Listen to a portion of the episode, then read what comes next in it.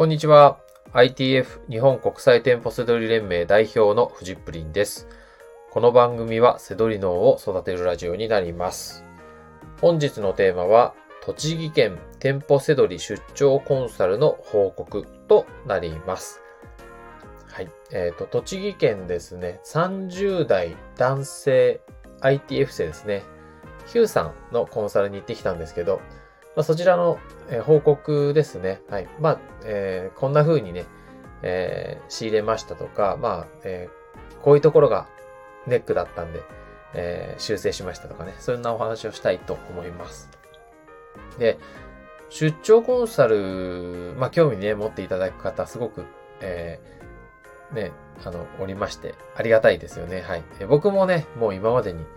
200名以上にね、マンツーマンでやってきて、ね、北海道から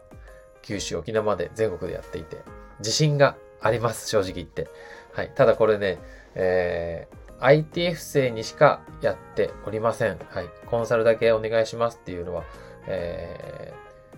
ー、ね、引き受けておりません。はい。えーというのは、えっ、と、ITF というのは、えー4ヶ月間の集中期間で、月賞ですね、売上100万円、利益20万円以上を継続して稼ぐ力を身につけようというね、えー目標でやっているんですね。継続してっていうのがね、あの、大事なんですよ。あの、瞬間、最大瞬間風速みたいなので、ね、20万円、月20万円達成しましたとかじゃ意味なくって、その、ね、稼ぐ力を身につけるっていうね、ことをやっているんですね。で、その中のカリキュラムとして、まあ僕の出張コンサルですね。あの日本全国行って、丸1日マンツーマンで背取り教えますよっていうね、のがあるんですけど、やっぱりこう、えーこれには理由があって、こう、1日なので、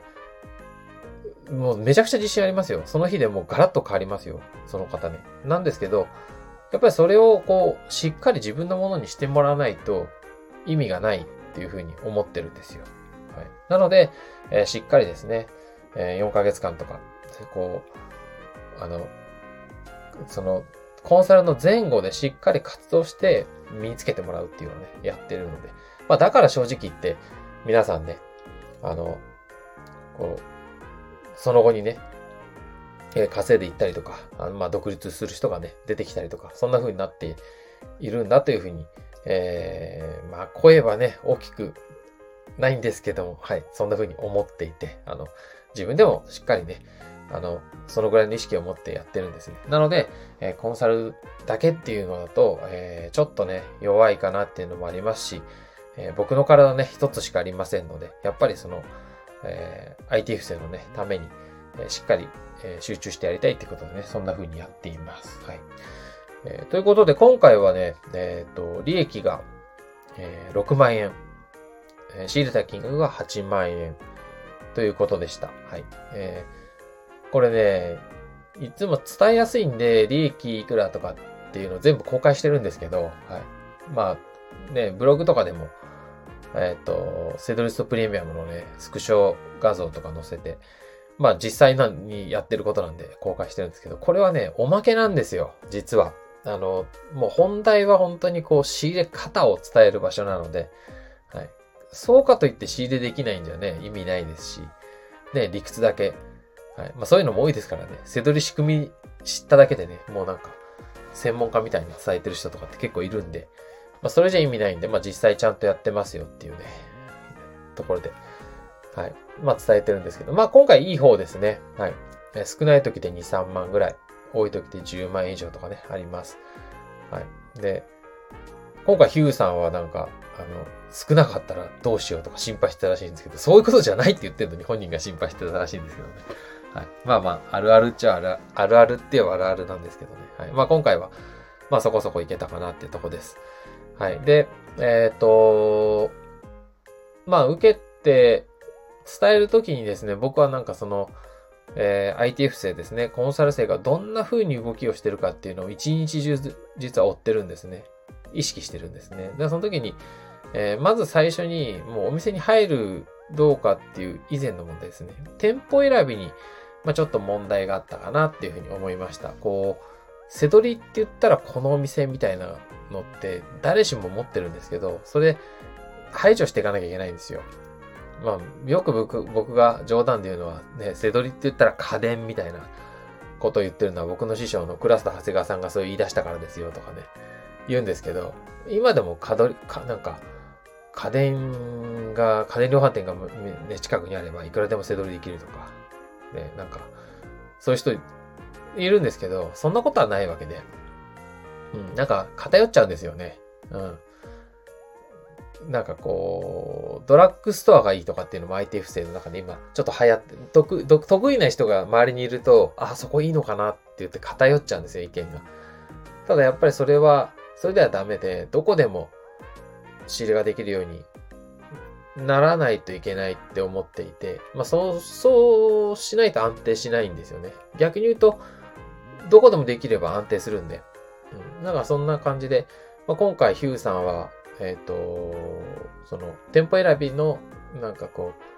う、まあどうしても得意なところに偏ってたかな、このお店じゃないだろうな、みたいのが、ちょっと多かったかなっていう感じでしたね。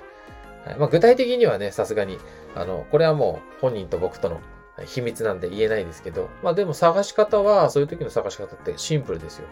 えっ、ー、と、Google マップとロケスマっていうアプリがあって、まあそれで調べて、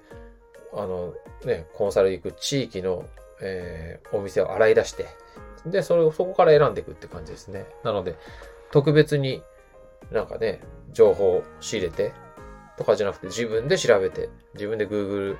Google マップでね、調べられることなんで、そんなに難しい、難しいことはしてないです。でも、まあ今回それで行ったことないね、住んでる方よりも僕のが、さ、ね、そういう、えー、いっぱいね、リストを、リストアップして、で、その中から選んでいくって感じなので、はい。これが大事なんですよ。どこでもできるっていうね、のがね、その中できるようになると、えー、そうやって、こう、可能性ってどんどんどんどん広がっていくので、まあ今回ヒューさんもね、終わった後に地域とか、ああ、こんだけもうなんかね、地域を広げればさらにいくらでもお店ありますよみたいに言ってもらってたので、はい。なので、まず最初だから店舗選びに問題があったかなっていう感じですかね。はい。あとは苦手なお店の場合は、店、お店の中での、えっ、ー、と、場所の違和感とかがちょっと弱かったかな。あの、えっ、ー、と、さっきの店舗選びと似てるんですけど、お店の中のここを見だから例えばワゴンをまず見ようみたいな、なんかこう、ワゴンしか見ないみたいになってっちゃうんですよね。こう、先入観が強いと。でも、あらゆるとこに、ね、こう、利益商品っていうのはある可能性があるんで、今回はまあ、えっ、ー、と、入っていってね、こう、お店の隅っこの方、なんかこう、エレベーターのなんかこう、えー、フロアっていうんじゃないですけど、こうエレベーターの付近とかって結構、なんかこう、なんか吹き溜まりっていうかね、端っこにあったりするじゃないですか。まあそういうところにね、えっ、ー、と、利益商品がいっぱいあって、まあ千、1500円はいかないか、1300円で売れるようなものがね、100円でいっぱいごっそりあったりとかね、しました。まあ、それは、えっ、ー、と、その商品を探しましょうとかっていうんじゃ探せないわけで、売り、売り場の、その、お店の中でのね、違和感をしっかり自分の中で、あ、こんなところになんで置いてるのかなって、こう、あ、お店の中でこれ邪魔なんだなっていう。だから100円で処分してるんだなっていう、そこに気づけたら、えー、いいんですけど、だからそれはだから多分他のセドラーさんとかみんな見つけられないから、ど、どかってあったんでしょうね。うん。たそういったところをね、えもうそこはもうお店入ってすぐ見つけた、見つけられたので、まあでも、そういう経験があると、まあ今後ね、あの、どこのお店に行ってもそういう動きをするはずなので、はい。まあ良かったなと思います。あと、喜んでもらえたのが、えっ、ー、と、坊主のお店。あの、えー、坊主っていうのは、釣りの言葉ですよね。あの、釣れなかった時のこと坊主って言うんですよ。なんで坊主っていうのかわかんないですけど、坊主って言うんですよ。で、それと似ていて、仕入れる商品がない場合、利益商品が見つからない時のことを坊主って言うんですけど、まあその時に出るタイミングですね。こうどのタイミングでお店を出たらいいのかって、お店入った瞬間に出るわけにいかないし、ね、ダメなのは、えっ、ー、と、もう入ってって、もう、ちっちゃいお店でもね、真剣に、あの、背取りしようと思うと2、3時間かかっちゃうんで、で、時間だけ使って、ああ、何にもなかったとか言って出ると、もうそんなことやってたら1日すぐ終わっちゃうんで、出るなら出るで、自分なりの方針をね、掴まなきゃいけないんですけど、まあ、今回の場合は、えっ、ー、と、まあ、えー、まあ、違和感が見つからないっていう、あ、そそれじゃわかんないか。えっ、ー、と、まあ、検索しようと思うね、商品が少なかったんですね。ほとんどなかった。はい。だから、そのお店のタイミングとして、えっ、ー、と、まあ、ここはもう出ましょうみたいなね、ことをね。まあ、理由を、もっと現場ではね、あの、一緒に歩くんで、で、その中で、なんで、その、検索しようって思思わないのかとかね。そういったことを伝えて、でやっぱりそのお店を出るタイミングって、これ大事なんですよ。特に専業でやってて、そんななんか、仕入れもできないお店とかにね、ね、2、3時間とか、ね、そんなの2、3店舗あったら1日終わっちゃいますからね。やっぱりこう、ないならないですぐ出る。それもね、大事なんで、そういうことを。それを、だからやっぱ喜んでもらいましたね。はい。という感じで、えっ、と、まあ、今回の、あの、ヒューさんは、えー、もう今、えー、売り上げも、もともとね、経験者なんですよ。1年半、ん ?1 年半じゃないか。まあ、とにかく経験者で、中古の電脳セドリをね、やっていて、はい。で、入ってきてくれたので、もともと、だから、未経験じゃなかったんですけどね。ただまあ、売り上げが、えー、っと、50、月、月50万ぐらい売り上げで入ってきていただいたのかな、確か。でももう入ってきてすぐに ITF 流の方に切り替えてもらって、もうすぐ、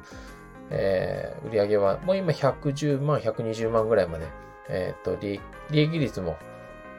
25%ぐらいって言ったんで結構高いですね。はい、も結構来ていて。で、まあ、今回コンサルを受けてもらったので、まずの、とりあえずの目標は200万なんて言ってたんですけど、まあ、200万はもう絶対、あの、専業でやってますし、あのもう、もともと経験者なんで、もうそれはもう絶対通過してもらって、まあ僕としては300万をまずは目標にしてもらって、ゆくゆくは400万、500万っていうことでね、あの、あらりの方もね、えー、めちゃくちゃ大変ですけどね、あの、100万とかね、目指してもらえたらな、なんて思っています。はい。ということでね、えー、まあこんな感じで、出張コンサルはやってきました。はい。えー、まあ、なんか楽しそうに話してますけどね、あの結構真剣にやるんで、僕の方も受ける方も一日終わるとクタクタで、はい。お疲れ様でしたって感じでね、お別れでした。はい。えー、ということで、えー、本日は、まあ、こんなところですね。はい。えー、本日の放送は以上になります。最後までご視聴いただきまして、ありがとうございました。バイバイ。